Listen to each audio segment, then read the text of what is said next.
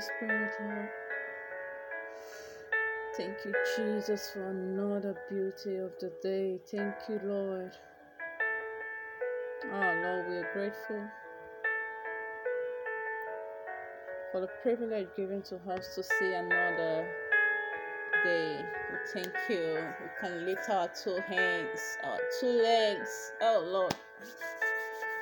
We worship you. Thank you, Lord. Thank you, Lord. As we go into the meditation of your word today, Lord, speak to us, Lord.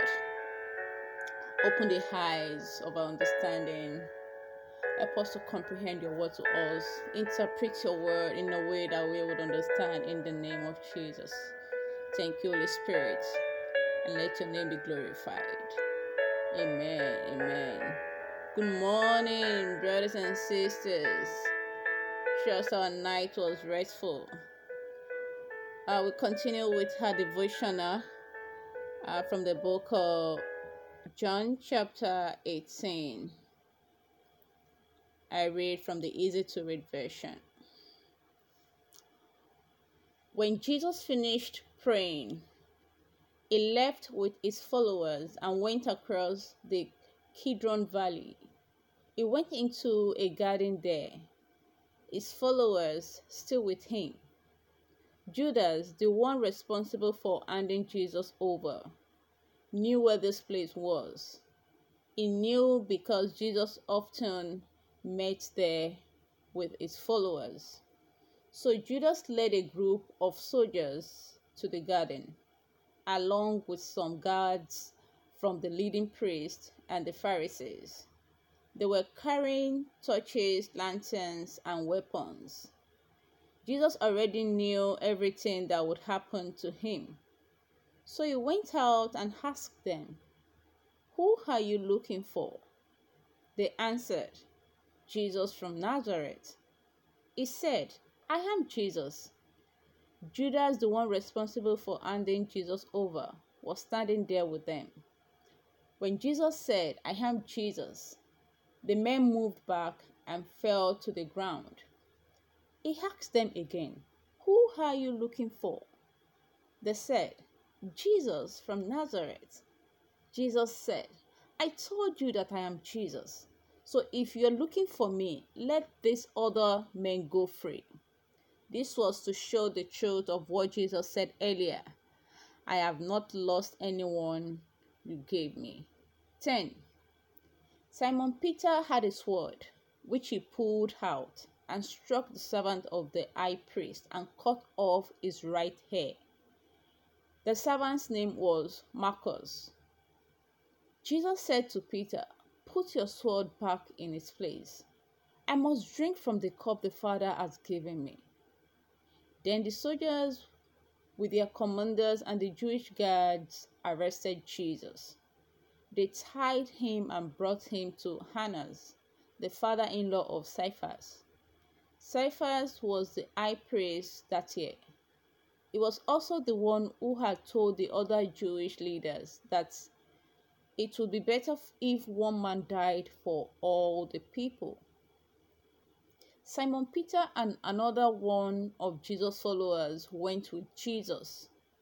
This follower knew the high priest, so he went with Jesus into the yard of the high priest's house. But Peter waited outside near the door. The follower who knew the high priest came back outside and spoke to the gatekeeper. Then he brought Peter inside. The girl at the gate said to Peter, Are you also one of the followers of that man? Peter answered, No, I'm not. It was cold, so the servant and guards had built a fire. They were standing outside it. They were standing around it, warming themselves, and Peter was standing with them. 19. The high priest asked Jesus questions about his followers and what he taught them. Jesus answered, I have always spoken openly to all people. I always taught in the synagogues and in the temple area. All the Jews come together there. I never said anything in secret, so why do you question me? Ask the people who heard my teaching. They know what I said. 22. When Jesus said this, one of the guards standing there hit him. The guard said, You should not talk to the high priest like that. Jesus answered, If I said something wrong, tell everyone here what was wrong. But if what I said is right, then why do you eat me? So Annas sent Jesus to Caiaphas, the high priest. He was still tied. 25. Simon Peter was standing at the fire, keeping himself warm. The other people said to Peter, Aren't you one of the followers of that man? Peter denied it. He said, No, I'm not. One of the servants of the high priest was there. He was a relative of the man whose hair Peter had cut off. The servant said, I think I saw you with him in the garden. But again, Peter said, No, I was not with him. As soon as he said this, a rooster crowed. Then the guard took Jesus from Caiaphas' house to the Roman governor's palace. It was early in the morning. The Jews there would not go inside the palace. They did not want to make themselves unclean because they wanted to eat the Passover meal. So Pilate went outside to them and asked, What do you say this man has done wrong? They answered, He is a bad man. That is why we brought him to you. Pilate said to them, You take him yourself and judge him by your own law. The Jewish leaders answered, But your law does not allow us to punish anyone by killing them. This was to show the truth of what Jesus said about how he would die. 33. Then Pilate went back inside the palace. He called for Jesus and asked him, Are you the king of Jews? Jesus said, Is that your own question? Or did other people tell you about me? Pilate said, I am not a Jew.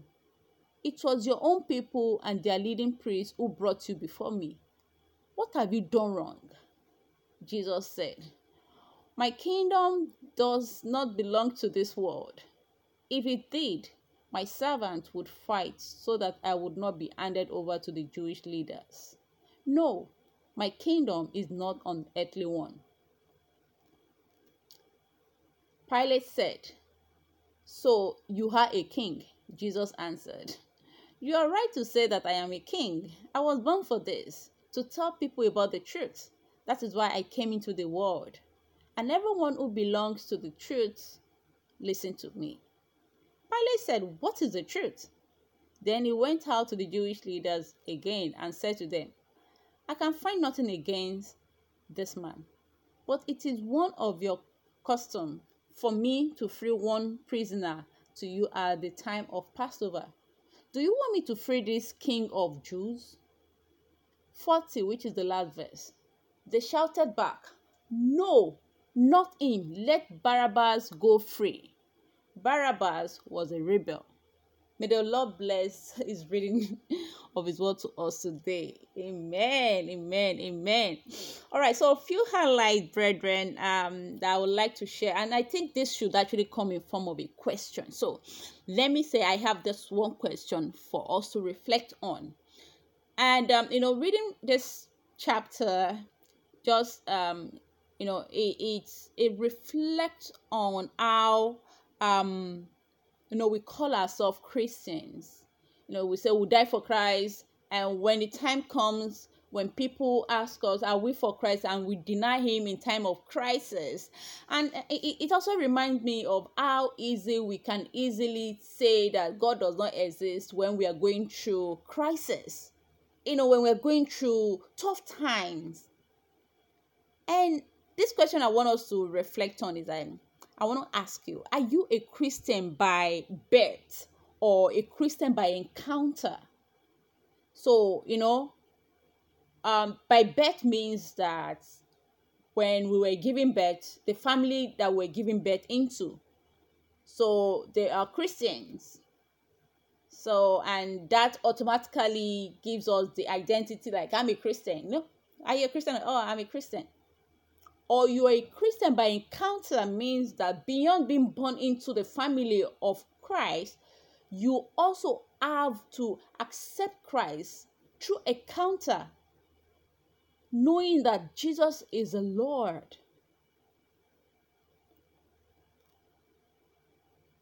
And you know that come rain, come sun, whatever may come your way, Jesus is Lord.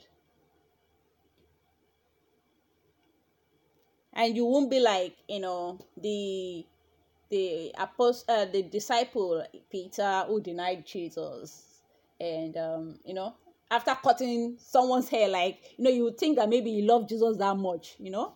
And um uh, that also in, in real in the real sense like for us like you know we go to church like every week. Even like we are there we are the first person to get to church you know, even our dressing, like fire, we're on fire, we pray very well and all of that. But, you know, inwardly, our heart is actually not for Christ. I want us to think about this this morning. Look at the Jewish leaders, the Pharisees. They were all Christians, right? They were born Christian. But the only thing they believe and accept is the law Moses gave to them. Even the law itself, they are not even keeping it. They are so deep in religion with no relationship with the world. And you see at the end how they they, they intended to crucify Jesus, which they they did.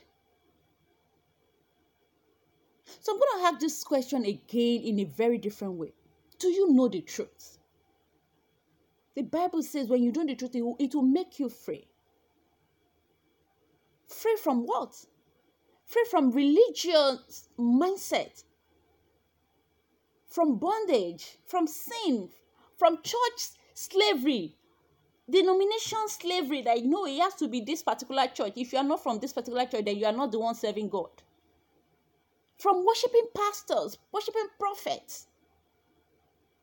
Knowing the truth, free you from, you know, you speak to your pastor first before you speak to God about your situation. A Christian by encounter won't denounce Jesus in the midst of life crisis, like I said earlier. And I also want us to remember this word that says that they that know their God shall do exploits. Meaning, the life of crisis most of us experience is from the place of Christless life. Because even Christ said, it is that we will not go through difficulties in life. Jesus went through it as well. And he never denounced God. Remember, people, in Christ alone there is hope, there is liberty, peace, joy, fruitfulness, name it, whatever you may desire. And the reason why we meditate on God's word daily through this devotional is to know Him more so that when the time of harvest come we can find ourselves worthy. When the time of trouble comes we can have the right word to say to to, to hold on to and start stand firm because when we study the word, what we are doing literally, we are planting seed into our heart.